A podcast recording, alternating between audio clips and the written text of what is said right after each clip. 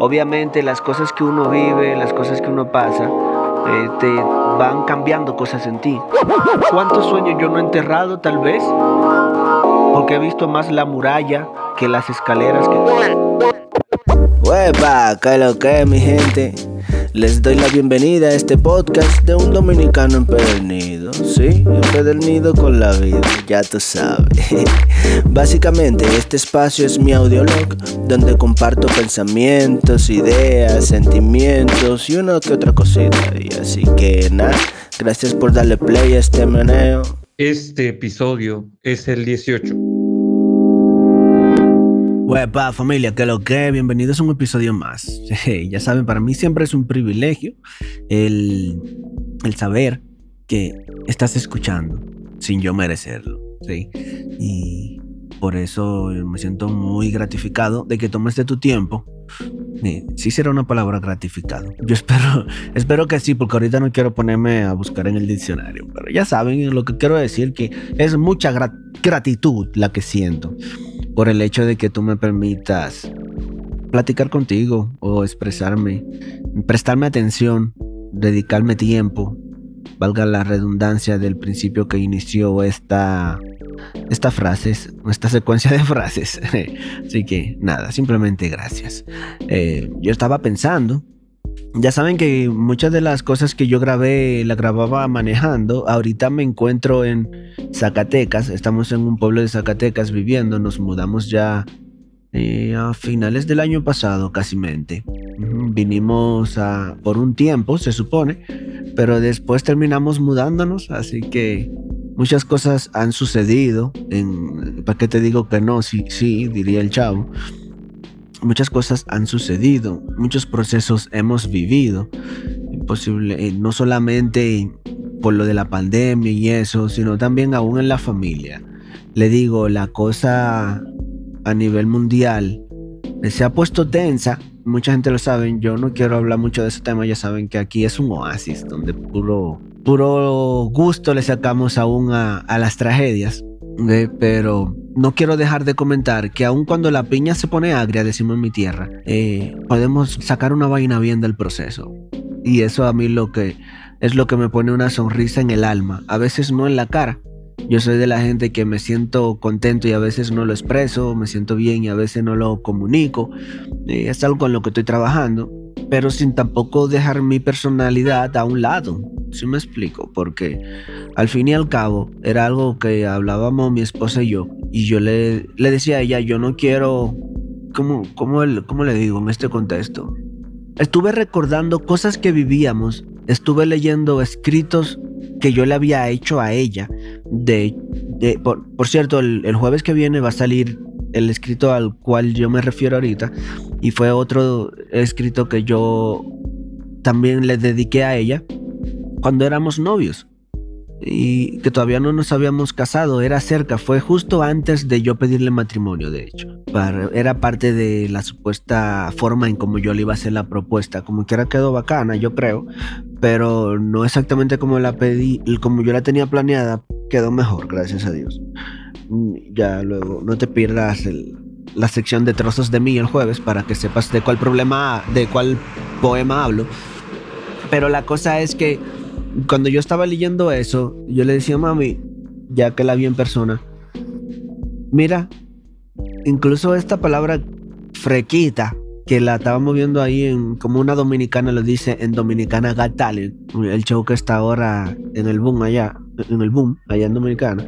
Y, yo le decía, mira, esta palabra yo te la había dicho hace, ¿a qué estamos? El 2021, hace... Uh, casi una década atrás. sí, yo te había dicho esta misma palabra. Dice, ah, ¿en serio? Y ya luego van a ver el contexto. No es mala la palabra, tan, dependiendo cómo se utilice. Y, y era como que yo no quiero dejar de ser el smiling. Yo le decía a mi esposa, yo no quiero dejar de ser el smiling que te hacía a ti tal vez reaccionar o ser como tú eras antes. Obviamente las cosas que uno vive, las cosas que uno pasa, eh, te van cambiando cosas en ti. Pero la esencia yo pienso que debe permanecer, debe permanecer. Esa amistad que se desarrolla en el principio, esa atracción que hubo, aun cuando tal vez cambiamos no solamente de forma, sino también de reacción. Permíteme, vengo, dame, dame un ratico. Un ratico después. Ok, ya estamos de regreso.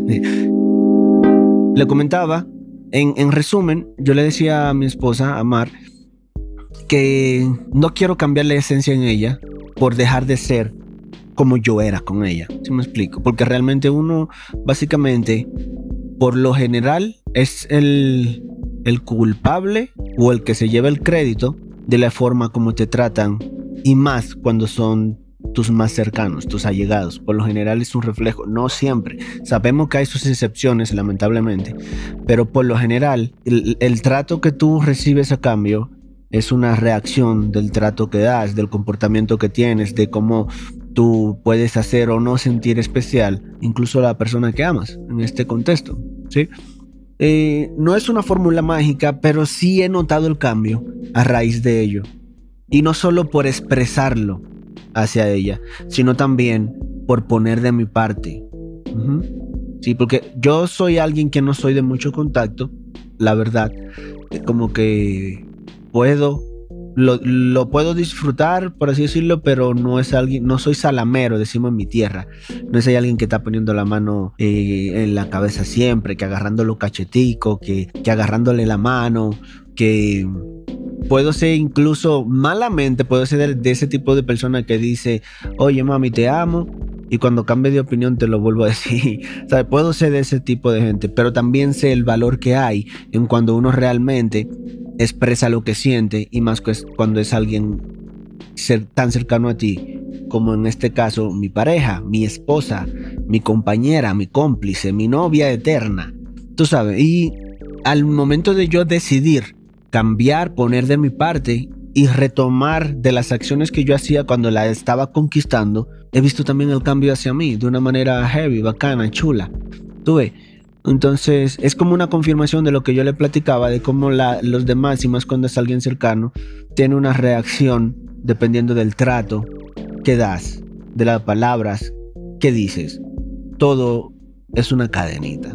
Hasta de las niñas, las hijas mías, he notado la diferencia, poniendo más de mi parte hay cosas que yo tengo que hacer y a veces entra Paulina, papá esto, papá lo otro, papá. Y yo literal, hay veces que yo te decía como que ya Paulina, cállate, Dios mío, ¿cuánto habla? ¿Cuánta pila? Le pusieron Duracell, fue. Debí de comprarle rayo va de la amarilla, de la que vendían en Dominicana, que no duraban nada. Pero tú sabes qué me hace a mí ceder? El yo saber que es una bebé que depende de mí es una bebé que depende de nosotros, no solo de mí, que depende de nosotros. Es una niña que amo mucho, es una bebé que amo mucho, al igual que con Jimena. Y que tal vez, espero que no, tal vez puede que llegue un momento de la vida donde sea yo el que te, hija, mira, Pau, mira. Y tal vez ella la que pueda pensar como, ay papá, ya déjame tranquila, papá, ya estoy haciendo algo, papá, estoy muy ocupada, y tal vez yo soy el que voy a tener, podría tener la necesidad en el futuro de recibir un trato especial de ella y ella sea la que esté en el otro lado de la moneda. Entonces, ¿qué tal si yo en este tiempo le respondo como quisiera que ella me responda cuando ya esté más grande? A este punto no puedo decir que funciona, pero lo voy a probar. y es lo que he estado haciendo. He tenido, tratando de tener más paciencia, he tratado de, de, darle la atención que ella necesita, porque ella está en desarrollo. Y dicen que los primeros años son lo que, lo que hacen, como, no lo que hacen, bueno, pues sí, pues son parte de lo que forman estos primeros cinco años, son lo que definen incluso la propia identidad de ella de los niños, que los primeros cinco años son de lo más importante en la definición de su identidad. ¿Qué estoy dejando yo en sus primeros cinco años? si me explico, ¿Qué, ¿qué dejé yo en los primeros cinco años de Jimena? Acaba de cumplir cinco años, señores. Así está pasando el tiempo de volado.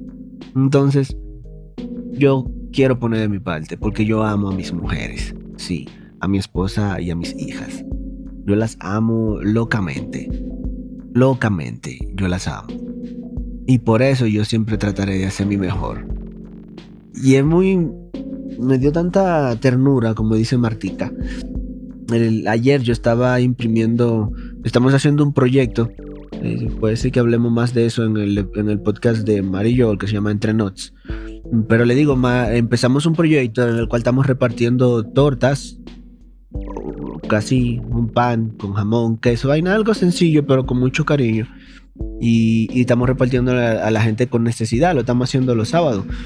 Y antes de ayer, yo estaba imprimiendo las bolsas con, con el mensajito de que vamos a estar entregando las, las tortas el sábado que viene. Y yo empecé a imprimirla porque no había tenido tiempo de hacerlo antes, sino que nada más le entregábamos esto y ya. Y yo la estaba haciendo y Jimena entra y me ve que estoy así, haciendo esto, haciendo lo otro y me mira y me dice, papá. Y yo dime, mi amor, estás haciendo tu mejor, ¿verdad?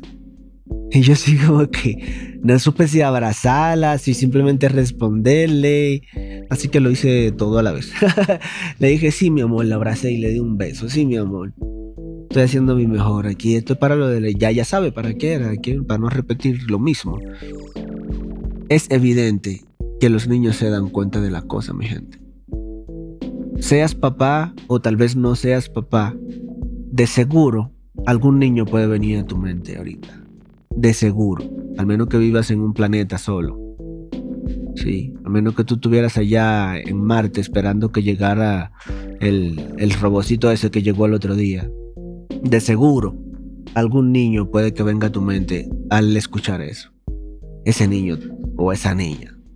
Si presta atención, si se da cuenta de las cosas. ¿Qué estás dejando tú ahí? Y todo esto también, ahora me acuerdo, ya ve que yo le comenté que cuando vivíamos en Guadalajara, así empecé, y de los episodios primero mencioné que grababa mucho en el carro porque yo andaba en la calle trabajando. Estuve en bienes raíces, pero también estuve haciendo de Uber. Ahora sí que lo que apareciera le dábamos. Y, y en una de esas yo estaba lejísimo de la casa, lejísimo de la casa, y con una hambre significativa. Así que me paré en una taquería, ya era una tar- era tardecita, como en la transición casi a la noche. Me paré en una taquería y ahí pido mi taco muy rico, por cierto. Y pa, me lo llevan, pa, pa, pa, pa. Y yo así, últimamente yo me estaba recortando los cabellos pelón. Pero también en ese momento yo lo tenía así. Me había dado la 1. Ahora me estoy dando la doble cero. Pero en ese momento que estaba ya me había dado la 1. La cabeza entera. Uh. Y él, y él me, me ve y se para el niño mientras yo estaba comiendo. Quien me ve es el niño que se para. Me dice, oye, ¿por qué tú estás pelón? Me dice. "Eh, ya no recuerdo si en otro país se le dicen pelón también. En mi país le decimos caco pelado. ¿Por qué está caco pelado? Y, y yo, porque me gusta, así ya no me tengo que peinar. Mira, nada más me levanto de la cama, pa, pa, pa, me pongo la ropa, me cepillo los dientes y pa' afuera. Bueno, después de bañarme, cuando me toque. Eh, y él me queda mirando así que, ah, me dice, oye, me, me, me, compra- me regalas un taco. Y yo así como que lo miro. ¿Y qué tú estás haciendo? Y ya se veía que él estaba como yendo Ah, como que mm, no recuerdo bien porque ya hace rato si era que estaba vendiendo cositas o andaba como haciéndole el mandado a su mamá. Pero estaba chiquito el chamaquito. Y ya me dice que, que sí, que con un taco nomás. Y yo, ah, ok. Yo, pero seguro que quiere uno. ¿No quiere más? No, con un taco. Un taco. Y yo, ok. Y ya le digo, oye, dale un taco ahí eh, al manín. Y me lo cobra a mí, allá al final. Pa, le dan su taco, chamaquito me mira, me da las gracias y se va con su taco. Pero yo me quedé pensando, yo me quedé pensando, porque él nada más me decía, y de hecho no me lo pidió, nada más me da un taco, nada me dijo, un taquito, me dijo, un taquito. Y yo así como que, loco, ¿cómo así? Una parte de mí era así como que, eh, elabórame mejor la pregunta. Ya, ya le llegué a entender. Y un taquito. Y yo, todo, ya pa, se lo compro, papá. Yo estaba dispuesto a darle más. Yo estaba dispuesto a comprarle una orden y hasta dos si la necesitaba en ese momento. Pero él me pidió un taquito. Incluso, si no mal recuerdo, también le pregunté que si quería más y nada más me decía un taquito. Y hablaba bien porque ya yo había intercambiado palabras, no era como que no podía comunicarse. Y yo, ok, pues ya, pues si eso era lo que quería, pues ya le di un taquito, le agarré su taquito y se fue, contento, con su taquito. Yo le di lo que me pidió, me dijo un taquito y yo le di lo que me pidió. Un taquito. Y cuando él se fue, yo me quedé pensando en que yo tenía la posibilidad de darle más, pero él insistió que quería un taquito nada más. ¿Y cuántas veces tal vez yo he hecho lo mismo con otras personas? Tal vez me quedo esperando más de alguien y ese alguien tal vez solamente se limita a lo que yo digo, a lo que yo le pido o a lo que yo le permito. Incluso en la amistad, ¿cuántas veces a veces yo puede ser que haya, ah, puede ser no, he estado solo en, ciertas, en ciertos momentos de la vida? Obviamente antes de casarme y todo eso. Pero cuántas veces yo había dado a entender que no necesitaba a alguien más cuántas veces yo había entender, ah, daba a entender que estaba bien solo. Entonces, si estaba solo, era porque yo tal, eso fue lo que transmití que quería. Entonces, no había ni siquiera por qué quejarse, ¿verdad? ¿Cuántas veces con Dios puede ser que también haya hecho lo mismo? Puede ser que yo no haya recibido más porque simplemente me limité, a pedir un taquito y Dios me dijo, pues ahí un taquito. Señor, por lo menos ayúdame a llegar al final de la semana. Ok, pues te ayuda a llegar por lo menos al final de la semana. Eso es lo que tú quieres. ¿Cuántos sueños yo no he enterrado tal vez? Porque he visto más la muralla que las escaleras que Dios me ha puesto en la mano. ¿Cuántas veces no he puesto yo la escalera a un lado para ver qué tan alta es la muralla? Qué difícil. Pero miren, y, sí, ¿qué te... Ay, Dios mío. Uno se pasa a veces. Uno se pasa a veces. ¿Cuántas veces yo no me le he pasado reclamando una vaina que yo mismo fue lo que pedí o me provoqué? Y después ahí ando reclamando como carajito, como un niño. No. A mí eso me dio una lección. Él me pidió un taquito y yo podía dar más, pero le di lo que me pidió. Ya yo no quiero no quiero provocar las limitaciones en mi vida por no saber pedir, por no saber confiar, por no abrirme cuando se necesita abrirme. Obviamente no, no hay como que uno no... Claro, la privacidad personal hay que tenerla, pero todo en exceso hace daño, hasta el agua. hasta el agua en exceso hace daño. Entonces, entonces, ¿para qué le pido a Dios que me sane del azúcar si es para comer más bicocho de la cuenta? no es que Dios no hace el milagro a veces, es que nosotros nos provocamos el que no suceda. Y sabemos, hay mil y unas razones. Sabemos, yo sé que eso no es el contexto para todo ni para todos. Pero si lo es para ti, como lo ha sido para mí, mi gente, somos nido con la vida, familia. Así que hay que buscarle el truquito a esto para agarrarle la chulería a la vida y disfrutarla. hay que disfrutarla. Esta vida es muy corta, muy corta. Más de lo que parece. Y mientras más joven es uno, uno menos lo valora. Y no es porque uno se ponga viejo, es que uno comprende cosas que ignoraba. Uno pensaba antes que uno era eterno. Pero ahí no.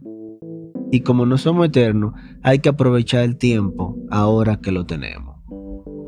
Es correcto, familia. Es correcto. Entonces, nada, para no llover sobre mojado, yo te dejo con ese. Si te sirve de algo, ponlo en práctica aprendamos a pedir, aprendamos a aprovechar las oportunidades. No se trata de solamente pedir, pedir como si estuviéramos en la calle, en un semáforo ahí. No está mal si lo estás si lo estás haciendo y como quiera escuchas el podcast y lo estás haciendo porque no tienes de otra, pero llega un punto donde ya basta de mendigar. Y es tiempo de producir, de generar y a veces no se necesita estar un semáforo para mendigar, ¿no? A veces en la oficina andamos mendigando. A veces como dueño de, de empresa anda uno mendigando. ¿Por qué? Por no saber aprovechar las oportunidades. Y decimos en RD que las oportunidades son calvas y se agarran por los cabellos. Así que ya tú sabes familia. Vamos a agarrar las oportunidades por los cabellos antes de que se le caigan, porque son calvas genéticamente. te dejo con esa. Yo espero que algo te haya servido de lo que hayamos hablado. Eh, agradecería bastante si lo consideras propio dejarme un review de las estrellas que tú quieras. en la plataforma donde tú me escuches, sea Spotify, Apple, en YouTube ya lo estamos subiendo los episodios también, donde quiera que escuches, ahí déjame un review o algo. Si, si alguna frase por casualidad se haya podido sacar de esta conversación que he tenido contigo, de este tiempo que hemos pasado juntos. Si, si quieren, me etiqueten tus historias o algo para compartirlo porque yo, yo te quiero conocer. No, no es justo que tú sepas tanto de mí que yo no sepa aquí y que yo sepa tan poquito de ti, ¿sabes? No es por chisme, es para orar con conocimiento. ay, ay, ay. Nada, mi gente, los quiero mucho. Si te sirve de algo, ponlo en práctica. Y si sabes que de alguien le pueda servir, pues también se lo comparte. Aquí estamos para crecer juntos. Y ya tú sabes, familia. El jueves nos oímos con un trozo de mí y a disfrutar la vida, que lo que. Eh, gracias por darle play a este meneo.